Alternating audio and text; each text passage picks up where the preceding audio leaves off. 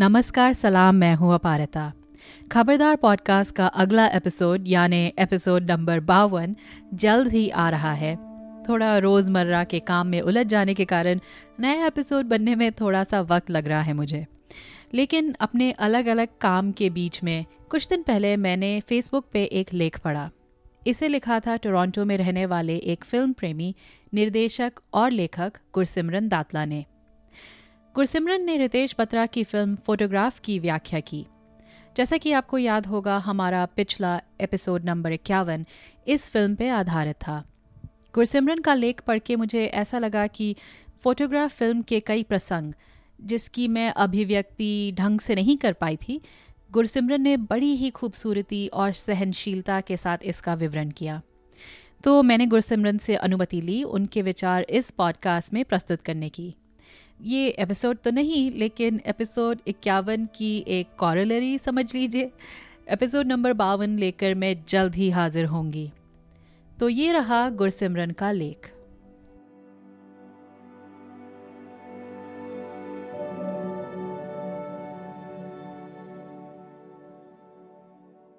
आज बहुत दिनों के बाद किसी फ़िल्म पर लिख रहा हूँ।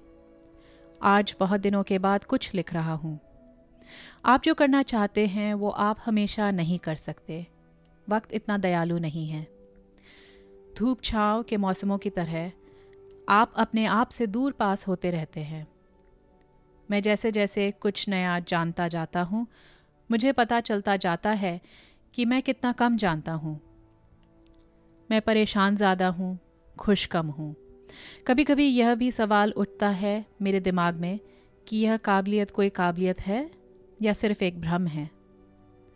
कई लोग, कई समाज सिर्फ़ भ्रम में ही तो जीवन गुजार देते हैं। कितना चांस है कि मैं भी उनमें से एक हूँ?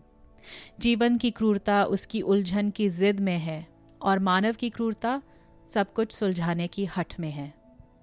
प्लेटो की गुफा में जब परछाई बनी थी तो तब गुफा में हवा थी। अब गुफा से हवा जा चुकी है। अब परछाई तो है, लेकिन रोशनी से बनी नहीं। हाथ से खिंची हुई नकली। रितेश बत्रा समय लगा के फ़िल्म बनाते हैं और इकलौते ऐसे फिल्मकार हैं जो सामाजिक कुंठा और ना बराबरी से उठे जज्बातों को मेमोरी कार्ड में स्टोर करने में सक्षम हैं। उनकी नई फ़िल्म फोटोग्राफ, सामाजिक ना बराबरी और अकेलेपन से उपजे नॉस्टैल्जिया का रेखा चित्र है।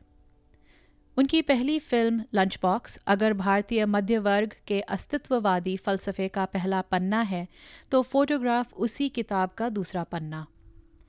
दोनों फ़िल्मों का वातावरण एक सा है। दोनों फ़िल्मों के किरदारों के खालीपन भी एक सा है।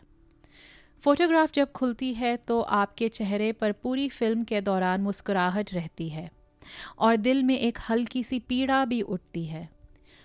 मुंबई में बसे गैर मुंबईकारों की कहानी है। मुस्कुराहट के नीचे दबी हुई इस पीड़ा को जगाना रितेश बत्रा का क्राफ्ट है, जिसे उन्होंने फ़िल्म में कई ओरिजिनल एक्सपेरिमेंट किए हैं, जो बेहद मज़ेदार, भावुक और नए हैं। दो लोगों का ना बोलना और बैठे रहना कितना सुखद और इंटरेस्टिंग होता है, ये रितेश ने दोनों फ़िल्मों से बताया है। सिनेमा ऑडियो का माध्यम नहीं है। फ़िल्म अपने विजुअल और मौजूदा समय की अति यथार्थवाद, यानी सरियल प्रस्तुति लगती है। लेकिन इसकी लिखाई में छिपा हुआ है पूंजीवादी, यानी पोस्ट कैपिटलिज्म युग का त्रासद। जब बाज़ार हमारी भावनाओं का सौदा कर विफल खड़ा हुआ, हमें दोबारा बुला रहा है, तब हम पुरातन, यानी कि आर्केक की तरफ़ दोबारा आकर्षित हो रहे हैं। हम लौटना चाहते हैं। बीते कल की ओर। आज को हमने इतना भयावह बना दिया है कि आने वाले कल का सारा क्रेज खत्म हो गया है। भारतीय फ़िल्म समीक्षकों को चाहे फ़िल्म में इतना कुछ ना मिला हो, पर फ़िल्म के चाहने वालों और सिनेमा की परिभाषा पर विचार चर्चा करने वालों को फोटोग्राफ में बहुत कुछ मिलेगा। यह मार्मिक फ़िल्म है। हिंदी सिनेमा के घिसे पिटे सेंटिमेंटलिज्म से दूर। फ़िल्म देखते हुए फ्रांसीसी फ़िल्म मेकर और फिलोसोफर गी दबोर की किताब तमाशबीनों का समाज के कुछ कॉन्सेप्ट दिमाग में चलते हैं। गी दबोर लिखता है कि पूंजीवाद के शुरुआत में ध्यान बनने, यानी कि बीइंग से ज़्यादा होने, यानी कि हैविंग पे दिया जाता है। और अब पूंजीवाद के बाद के दौर में सारा फोकस होने, यानी कि बीइंग से शिफ्ट होकर दिखने, यानी कि अपियरिंग पर हो गया है। फ़िल्म में नूरी सानिया मल्होत्रा द्वारा निभाया गया बेहतरीन किरदार की तस्वीर उसके कोचिंग सेंटर के बाहर लगे बिलबोर्ड पे लगी है। उसी कोचिंग सेंटर जहाँ से वो परे जाना चाहती हैं। सानिया मल्होत्रा द्वारा निभाया गया किरदार जो फ़िल्म में चार्टर अकाउंटेंट के टॉपर विद्यार्थी हैं, आज के नौजवान, आज के युग का बेहतरीन चित्रण है।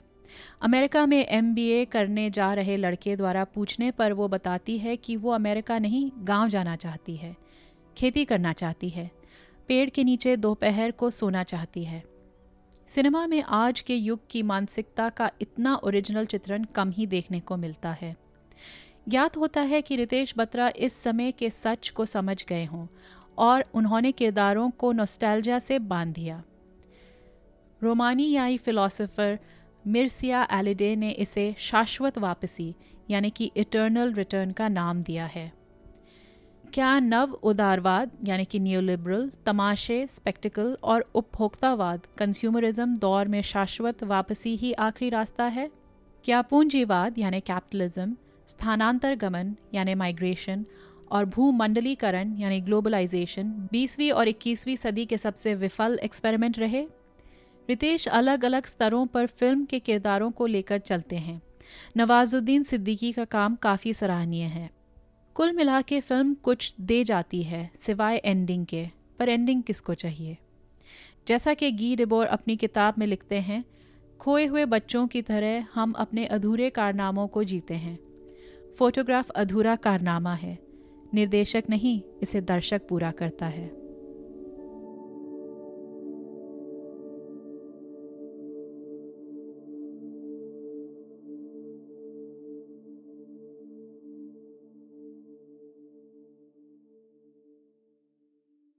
तो ये लेख था गुरसिमरन दातला का, जो एक स्वतंत्र फ़िल्म निर्देशक और लेखक हैं, जो इस समय कनाडा के टोरंटो शहर में रहकर काम कर रहे हैं। 2016 में वह सिनेमा की पढ़ाई के लिए भारत से यहाँ आ गए थे। अब वह एडवांस फ़िल्म मेकिंग में पोस्ट ग्रेजुएट हैं।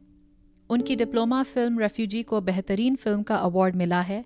वर्तमान में गुरसिमरन की अगली लघु फ़िल्म सिनेमन टी जो कि टोरंटो के the liaison of independent film makers of Toronto, यानी कि लिफ्ट, के समूह की मदद से बनाई गई, फेस्टिवल सर्किट में जाने के लिए पूरी तरह तैयार है।